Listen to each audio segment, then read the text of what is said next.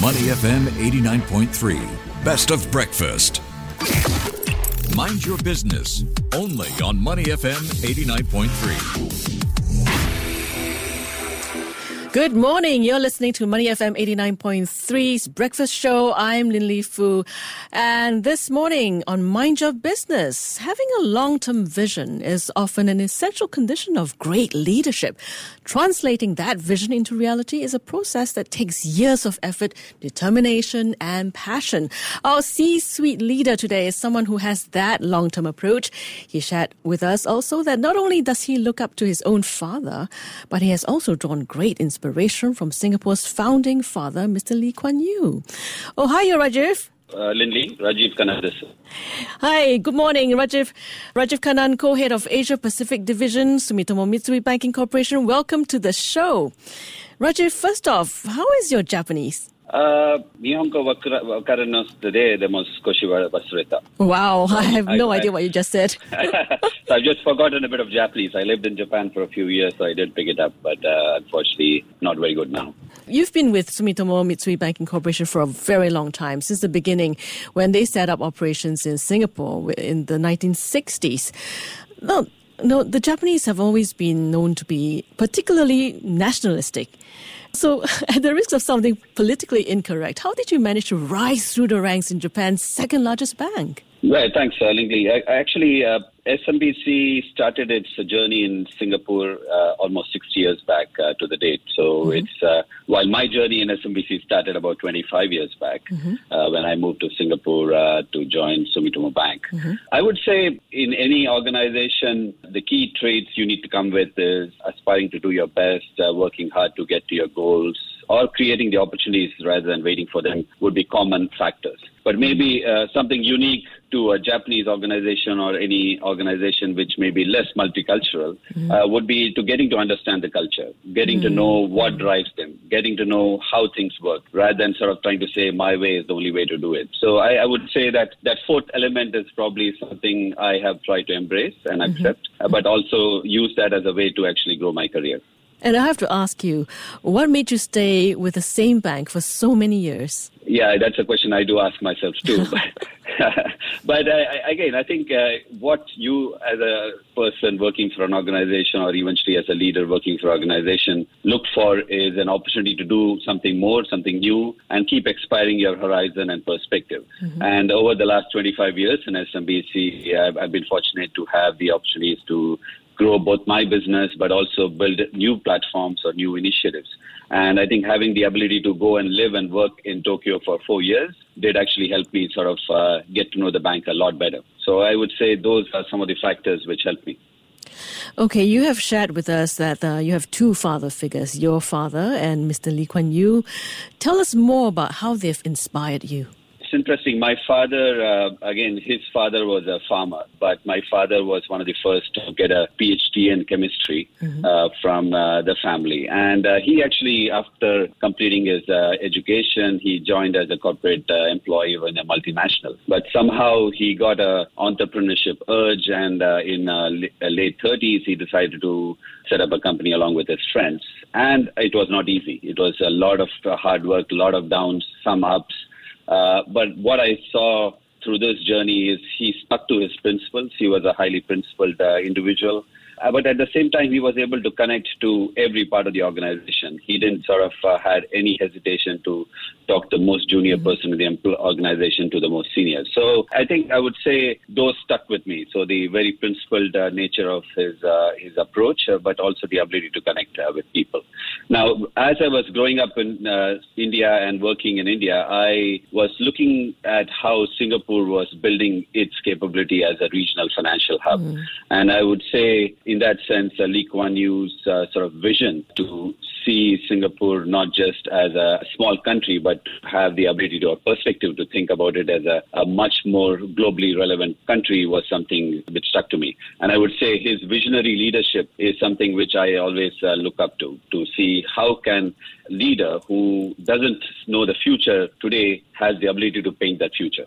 And has that uh, in any way shaped your outlook on your career? Yes, I would say uh, it has because when I started my career in SMBC, I joined a very small team. Again, it was a, quite an interesting journey uh, to join SMBC. Uh, I was working in India and uh, I decided I want to go to Singapore. So mm-hmm. I ended up picking up a Rolodex and sending out 60 odd letters to various uh, CEOs of Singapore based banks. And somehow some of those did work out and I did spend a few days doing interviews.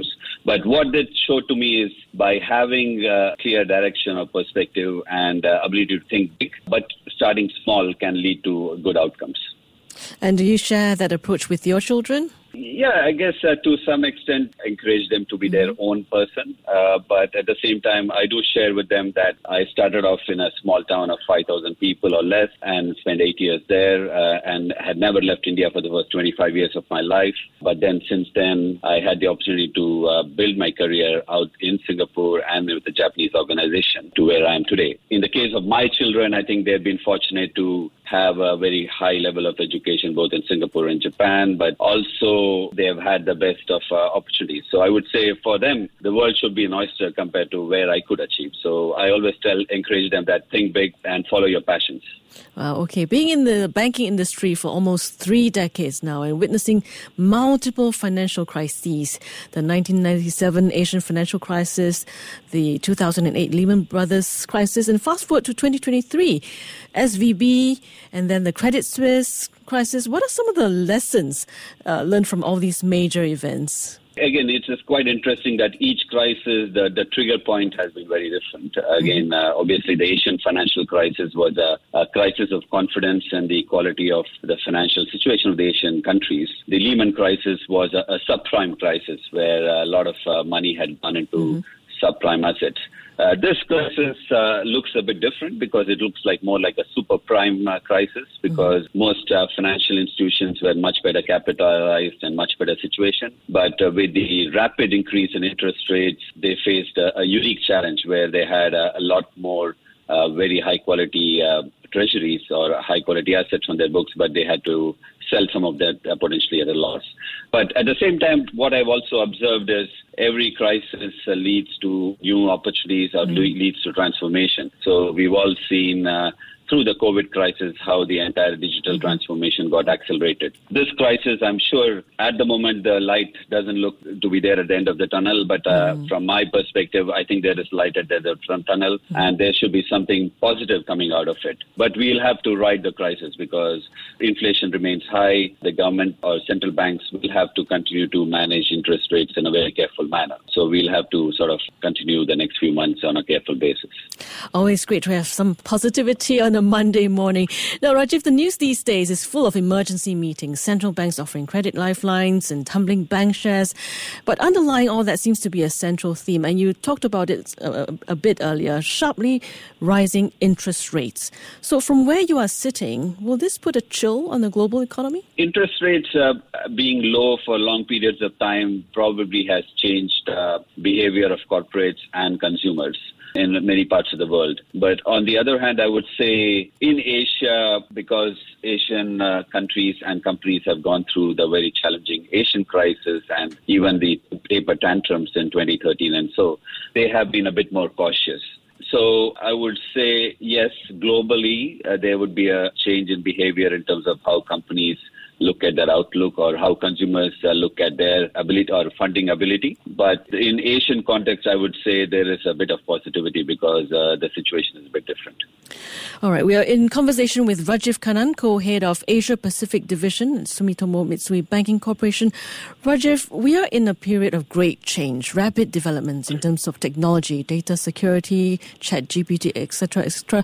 Banks are racing to go digital, right, in view of demographic shifts and low lending margins.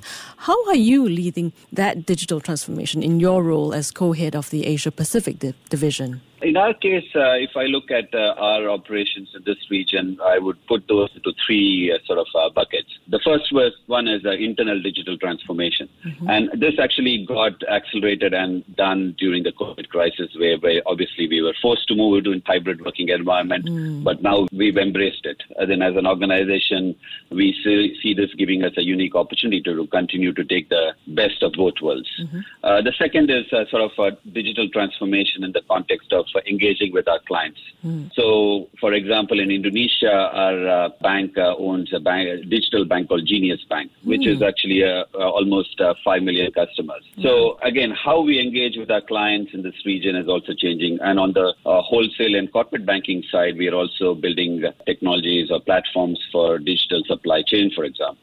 Uh, the third part of this uh, transformation is uh, how do we embrace partnerships? Because as banks, we realize we can't do everything on our own. Mm. So, how do we work with uh, partners, whether they are venture capital funded or startups or uh, some which are a lot more uh, well established? So I would say our digital transformation and my own philosophy on this is uh, we have to work on all fronts. Now you mentioned ChatGPT. I think it's still early days from a highly regulated mm-hmm. financial institution like us to look at that. But mm-hmm. I think I, on a personal basis, do sometimes try it out and mm-hmm. see uh, what what are the benefits. But I, I, I think the AI and ChatGPT type of revolution is going to be uh, the next big thing globally. Yes, very exciting indeed. So tell us, how would you like to be perceived as a leader? Oh, that's a tough one. I think uh, I believe uh, I'm still on a journey of learning. I'm mm-hmm. still on a journey of growth. But again, uh, through my role in this organization, I would like to say that how do I build the next set of leaders for this organization? How do I make sure the next set of very high quality managers are already there in the organization? Because the success of this organization will be that it doesn't just uh, look good for the next two or three years, but it has mm-hmm. to good, look good for the next uh, 60 years in Singapore, for example. So I think that's my first sort of, I hope that I have helped uh, build uh, uh, leaders uh, in this organization through the future. In the past, one of my sort of key focus was on infrastructure and green finance. Mm. And in my small way, I've been helping out and working with Singapore-based entities to build Singapore into a infrastructure and green finance hub. Mm. So I do hope that that part of my contributions will continue to grow, and I will continue to support on that. Well, I'm inspired. I'm sure a lot of your employees look up to you. Finally, before we let you go, Rajeev, what is a quote that you live by and why? Yeah, I, sort of alluded to this at the beginning. Uh, my sort of philosophy is uh, think big, start small. Mm-hmm. But I've added a new element uh, called be agile because uh, increasingly we have to pivot very quickly because as we've seen through COVID or even uh, recent crisis, things uh, will not pan out as it is. Uh, so we have to be always very flexible. So think big, start small, be agile. All right. Thank you very much. Great advice indeed. Thank you for your time today, Rajeev. We've been speaking with Rajeev Kannan, co-head of Asia Pacific Division, Sumitomo Mitsui Banking Corporation. To listen to more great interviews, download our podcasts at moneyfm893.sg or download our audio app. That's A W E D I O. Available on Google Play or the App Store.